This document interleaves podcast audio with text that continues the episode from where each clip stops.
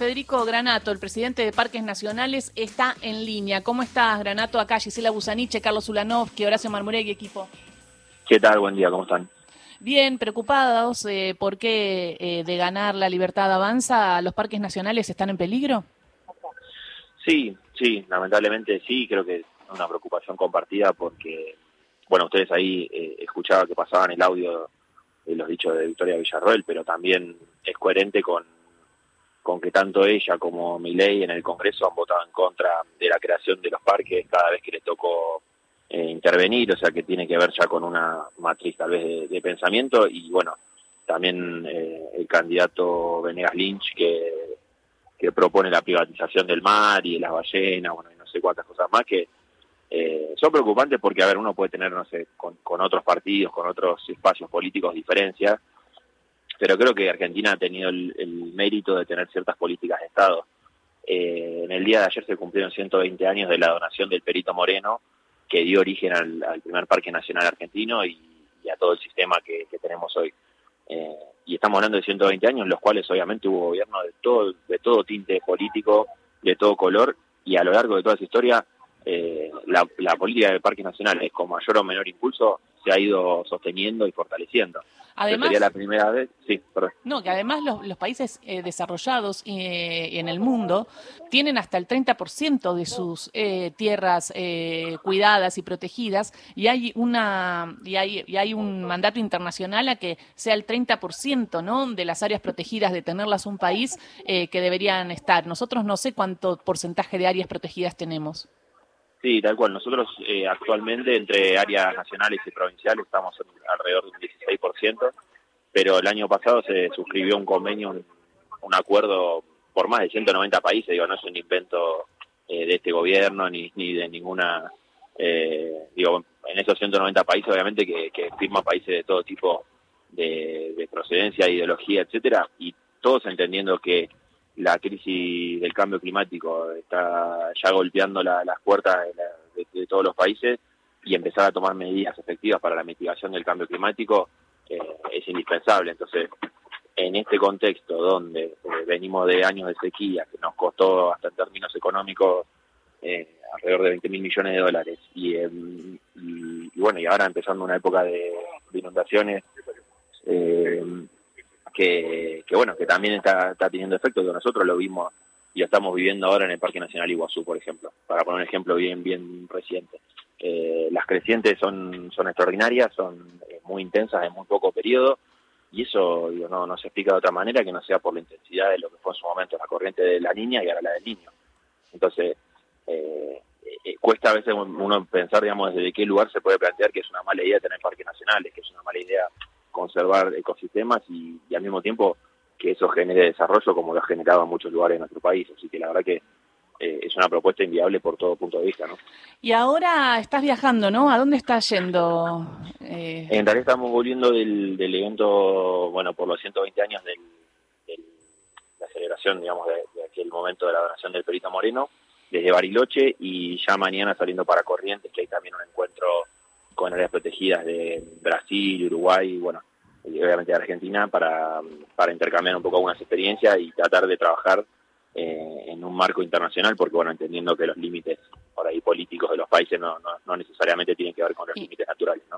Y cuando se habla del gasto, porque la libertad avanza habla todo de gasto, ¿no? Lo decíamos, eh, ¿qué porcentaje del PBI eh, se usa en los parques nacionales para proteger eh, nuestro, nuestra tierra? Y si necesitamos más presupuesto, digo, si me podés contar si también hay algo medio virtuoso también en la cantidad de personas que van al parque. Bueno, como el Inca, ¿no? Que hablan de que quieren cerrar el Inca cuando es autárquico y se, eh, se va eh, sosteniendo también con la venta de entradas de cine. Sí, tal cual. Los, parques, bueno, por un lado generan una recaudación para el Estado eh, que este año ronda los 6 mil millones de pesos más o menos, principalmente del cobro de entradas de los, parques más grandes que los visitan gente de todo el mundo y donde hay una política en la cual el turismo internacional tiene una tarifa y después el turismo nacional, el provincial y el local van teniendo descuentos hasta que la gente de las ciudades cercanas directamente no pagan porque eh, un poco la, política también tiene que ver con promover que esa gente conozca los parques. Y después, eh, a ver, mayor presupuesto obviamente siempre eh, va a ir haciendo falta porque a medida que crece el sistema, que se incorporan nuevas áreas, como ha pasado en los últimos años, que se han incorporado más de un millón de hectáreas, eh, obviamente uno necesita tener más personal o más, más vehículos para, para desplazarse ahí. Eh, pero como decía, digamos, no solo es la plata que recauda el Estado de manera directa, sino también toda la actividad económica que se genera, eh, entendiendo, bueno, toda la actividad turística, todos los comercios, la gastronomía, la hotelería que vive vinculada a, las áreas naturales. Entonces, todo eso también es actividad económica y, creo que hay que pensarlo como una inversión del Estado en ese punto. Eh, Granato, buen día. Le que dos preguntas tengo. Una, eh, ¿cuánto de ignorancia o de opinión maledicente tienen estas declaraciones de la candidata a vicepresidente y de Milei, como usted dijo, eh, que no votaron en el Congreso? ¿Cuánto, cuánto de eso hay? Mira, es difícil, eh, pero pero uno lo piensa, bueno, obviamente eh, a uno le, le, impacta que se hable así de los parques nacionales, que son un orgullo nacional, pero eh, digo, estamos también discutiendo en plena campaña si, si contra una propuesta que quiere proponer la venta de órganos. entonces, digo, la verdad es que las propuestas a veces son bastante inviables, son bastante peligrosas, creo yo, para la vida sociedad. Eh, y, uno entiende, digo, no tampoco para, escaparle, ¿no? Uno entiende que puede haber gente enojada con, eh, con la situación actual y que, bueno, que eso lo lleve a, querer un cambio. Pero me parece que también eh, la situación compleja como está, me parece que lo que necesitamos es gente preparada, capacitada, como obviamente y, uno ve en Sergio Massa y no una propuesta que venga a, plantear cosas completamente viables, ¿no? Y esta, que es una curiosidad personal, ¿cuál es el parque nacional más celebrado por argentinos y por extranjeros? El, en todo caso, el más visitado, ¿no? Eh, Iguazú. Iguazú ronda el millón y medio de visitantes por año, más o menos, y después lo sigue Glaciares con unos 400, 500 mil sobre el año. ¿Tuvo muchos daños ahora por la crecida? Sí, tuvo. Todavía no, no pudimos terminar de verificar de, el alcance del daño porque hay que esperar que termine de bajar el río para ver, bueno, si... Eh, cuántos tramos de la pasarela se afectaron y bueno, y los pilotos también si, si desprendieron o no y, en función de eso, bueno, se va a poder determinar el daño exacto y el tiempo también que va a llevar el arreglo de eso, ¿no?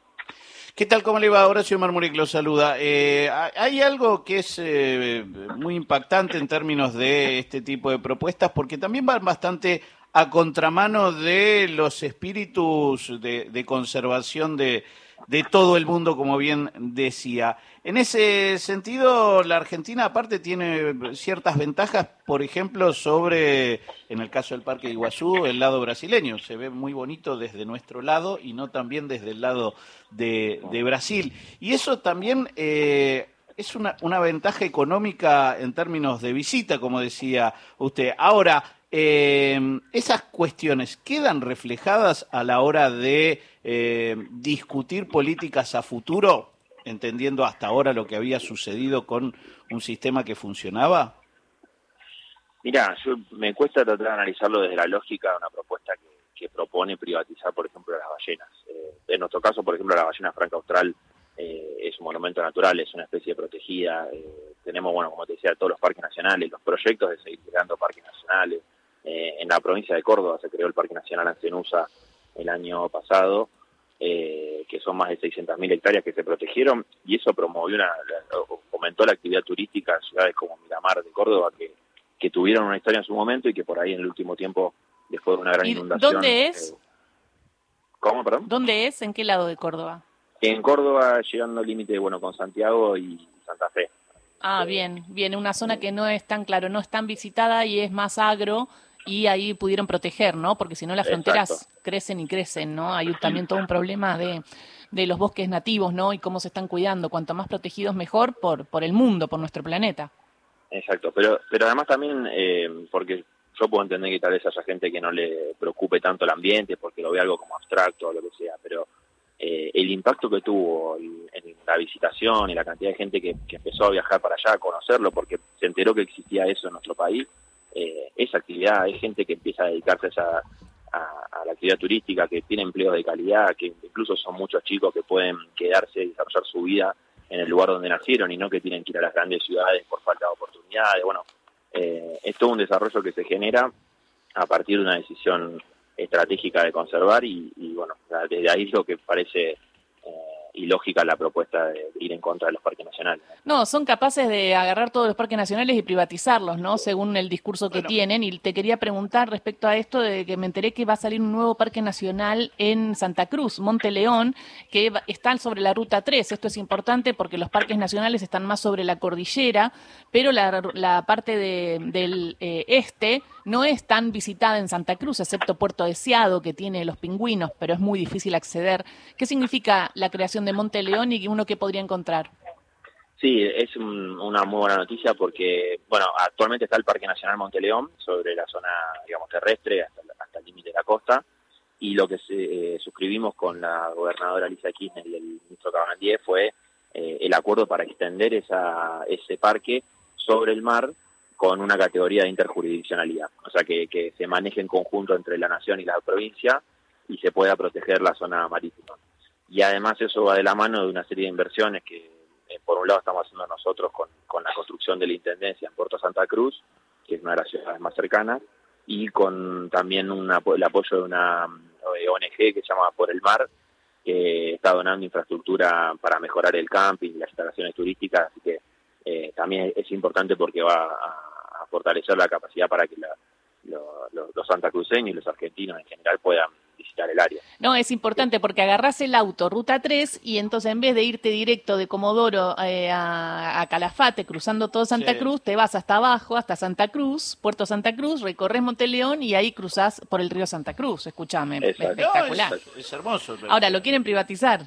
O sea, al contrario de, de hay, hay, una cosa que es muy interesante, digo, uno de los primeros hombres eh, que entendiendo como, como la fuerza de la libertad avanza, que piensa mucho en los Estados Unidos, uno de los primeros conservacionistas y creadores de parques era Teddy Roosevelt.